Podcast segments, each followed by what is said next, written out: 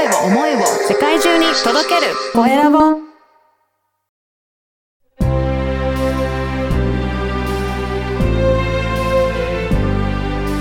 経営者の志こんにちは、コエラボの岡田です。今回は社会保険労務士で採用定着士の梅田隆彦さんにお話を伺いたいと思います。梅田さん、よろしくお願いします。よろしくお願いします。まずは自己紹介からお願いいたします。えー私は静岡の方で社会保険労務士事務所と、あと株式会社テンポイントというものをやってます。えっ、と、基本的には社労士業務、まあ、が母体にはなってるんですけれども、社労士業務だけではなくて、企業の人の問題に全て解決できるような、えっ、と、組織づくりであるとか、採用の支援であるとか、あと人材紹介だと、えー幅広く、えー事業を展開している形になります。はい。このね、幅広く事業展開されてるっていうことですが、じゃあ、もともとは、えー社会保険労務士さんで人事周りとか、そういった労務周りを結構見ていらっしゃったところから広がってきたっていうことでしょうか？そうです。えっと、僕は8年前、2014年に、あの、社会保険労務士として、うん。えっと、未経験で開業してるんですけど、はい。で、あの、その時は本当に、まあ、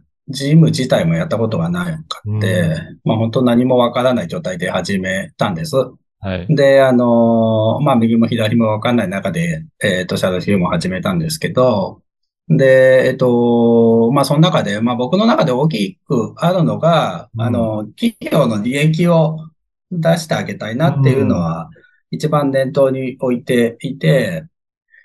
で、あの、まあ、社労事業務提供していく中でうん、企業利益をどうやって出していけばいいのかなっていうのをお付き合いする企業さんですけど、うん。まあずっと考えていく中で、社労士業務だけだと、はい。やっぱり企業の人の部分全部を、えーカバーできないなっていうところから、まあいろんなサービスを展開するような形になってきちゃったって感じ。例えば、どういったお悩みとかご相談があって、こんなサービスが増えたんだっていうところありますか？そうですね。えっと、4代前から、うん。すごく、その、採用の相談がすごく増えてきたんです。はい。あの、なかなか人が取れない。うん。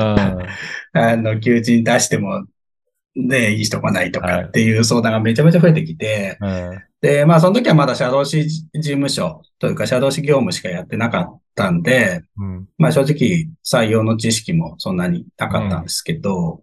まあ、やっぱ企業さんからすごく相談されて、まあ、その辺を何とかしてほしいっていうご相談すごくいただくようになったので、やっぱ採用の勉強しなきゃなうんと思って、まあ、採用の勉強を始めて、はい。で、まあ、採用支援サービスをまず最初作ったっていう感じそうなんですね。はい。これ、中小企業は結構いろんな業界でも、やっぱり大手と比べると採用って難しいと思うんですが、どういったところを中小企業はやっていくと採用、ね、できていくようになるんですかね？そうですね。今僕が思ってるのは、うんえっと、採用って、まあもちろんあの、労働条件、まあうんお給料であるとか、お休みの数であるとか、有給の取りやすさとか、うん。まあそういったものって大きく、その、採用力に影響するとは思っているんです。うんらそういうのって、えーっと、今岡田さんが言ったように、絶対にあの、大手の方が強いので、はい。まあ、そこで戦っちゃうと、もう大手が勝つという構図になってしまうと思うんです。で、はいなので、まあ、勝てるところで戦うっていうのは一番戦略としていいかなと思ってるので、はい。とやっぱ中小企業がやっぱ大企業というか、うん大手に勝てるところって、やっぱ経営者の志というか、うんあの、経営方針の部分が大きいと思ってます。なので、まあその会社が何のために存在していて、何のために事業をしているのか、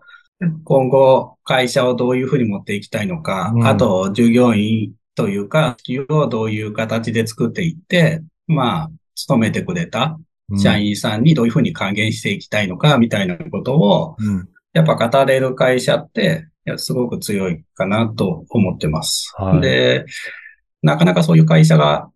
多くないので、うんまあその辺をちょっとお手伝いしてあげると、採用って、まうんあ中小企業でも十分取れるかな、あ採用できるかなっていうふうには考えてます。そうですね。やっぱりその会社がどういったビジョンなのか、まあ社長さんがどういうふうな考えなのか、どんな人なのかっていうところは、やっぱり働く方にとってもすごく大切なことなので、そこがすごく共感できて、あ、この会社で働きたいとなれば、中小企業でも十分戦っていけるっていうことなんですね。そうだと思います。はい。うん。で、やっぱ中小企業って、だ、あの、大手と違って、社長イコール中小企業みたいなところがあるので、いかに社長の声で語れるかってすごく大事だと思うんです。はい。で、やっぱ大手はもう本当に社長の顔が見えないみたいな、うん本当に大きくなっちゃうとそういうになっちゃうので、まあ結構部署ごと、まあ、社風というか風土が変わったりみたいのはあると思うんですけど、うん本当中小企業はもう社長の決断一つでもうその会社の社風が変わっちゃうぐらいな感じなんで、やっぱ社長の一言ってすごく重いのかなっていうふうには思ってます。そうですね。で、その社長の言葉を伝えて、しっかりと採用のところで、いい人材をやっぱり確保することも大切になってくるんですかね。そうですね。すごく大事だと思います。やっぱり、まあ、その後育数にしても、まず、良い人材というか、うん磨けば光るうん。原石を入れないとダメなので、うん。磨いても光らない方というか、まあ、なんていうのかな、あの、素質の部分ですよね。うん素質がやっぱある方を採用して、としっかり人材育成するっていうのはやっぱすごく大事と思います。なるほど。この番組は経営者の志という番組ですので、ぜひ、梅田さんの志についても教えていただけるでしょうか？あ、そうですね。はいえっと、僕の志は、えっと、まあ僕の周りの人をみんな幸せにしたいなと思ってるので、まあ、うちのミッション、本当企業利益の創出っていうところに置いてるんですけど、まあそれはうちの企業利益だけではなくて、うちの得意先の企業利益をまず出してあげて、うんか、えっと、うちの提携先の利益をどうやって出してあげるのかっていうのは、えーっと、一番にやっていきたいなと思います。で、その結果、まあ、えーっと、うちの会社も利益が出て、で、ううちの会社が利益が出ることによって、えーっと、うちの会社に勤めていただいている社員さんの方にも還元できる。でうちの社員も幸せになっていくっていうのが一番いいのかな。そんな、えーっと、周りを幸せにするような感じの事業をしていきたいなっていうふうに思ってます。だからそういった志を持っていらっしゃるので、社労士業務、まあ、あの、労務周りだけじゃなくて、会社がどうやったら伸びていくかっていうことで、人材とか、いろいろ、そういったところも幅広く手掛けていらっしゃるっていうことですかね。そうですね。うん。で、まあ、事業を伸ばそうとしたときに、まあ、伸ばそうとする会社がぶち当たるところって、まあ、まず売り上げの部分だと思うんです。うん売り上げが上がるようになると、絶対に人がどう、人をどうやって採用するか、どうやって育成するかっていう部分にぶち当たるので、で、そこがうまくいかないと、結局、規模が大きくならなくて伸び悩んでしまうっていう形になる。で、伸び悩むと結局利益出ないっていう形にはなるんで、まあそこをどう支援していけるののかなっていうところはすごく大事にしてます。なるほど。実はあれですね、これから、あの、今新しく経営の情報の発信の、そういったサービスも展開されてるっていうことをお伺いしてるんですが、ぜひそのあたりも教えていただけるでしょうか？はい、ありがとうございます。えっ、と、今、情報配信のサービスを今年の4月、2023年の4月から始めようと思ってるんですけど、えっ、と、今、社労士事務所の顧問の相談で多いのが、やっぱり、なんていうかな、今、既存の社労士さんが入っていただいてるんだけど、あの、手続きとか給与計算うん。を淡々とやってくれるだけで、提案がないんだよね。うんちょっとその辺がちょっと不満なんですっていうのが、結構相談として多いんです。なので、うんと、やっぱ、中小企業の社長さんとかって、やっぱ情報にすごく増えてるのかなって思っているところがあって、なので、えっ、と、僕、社会保険労務士ですけど、社会保険労務士と、あと税理士さんと、うんえっ、と、中小企業診断士さん3人の仲間で、うん。そうですね、あの、労務とか、うん。税務とか、まあ経営とか、まあそういった総合的な情報の配信をしていけるようなサービスを、まあやっていこうかなというふうに思ってます。うん。これ、例えばどんな情報をえ発信していただけるんでしょうか？まあ情報は助成金とか、はいまあ補助金とか、あと採用の支援とか、組織づくり、あと業務効率化、まあうん IT ツールとかですね。あとは資金調達のお話とか、まあ節税の話とか、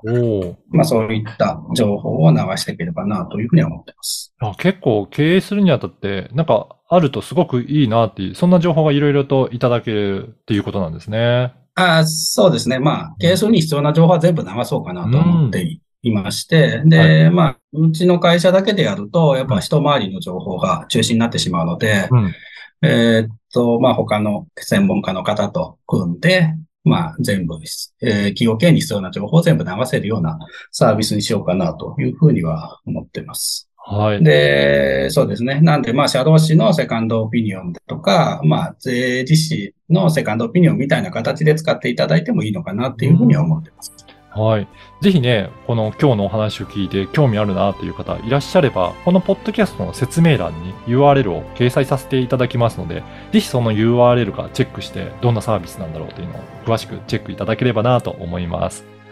はい。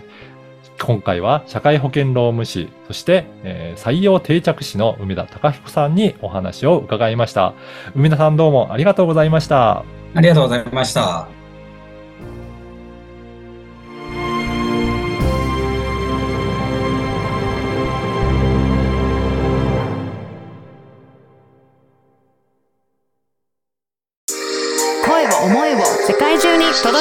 声を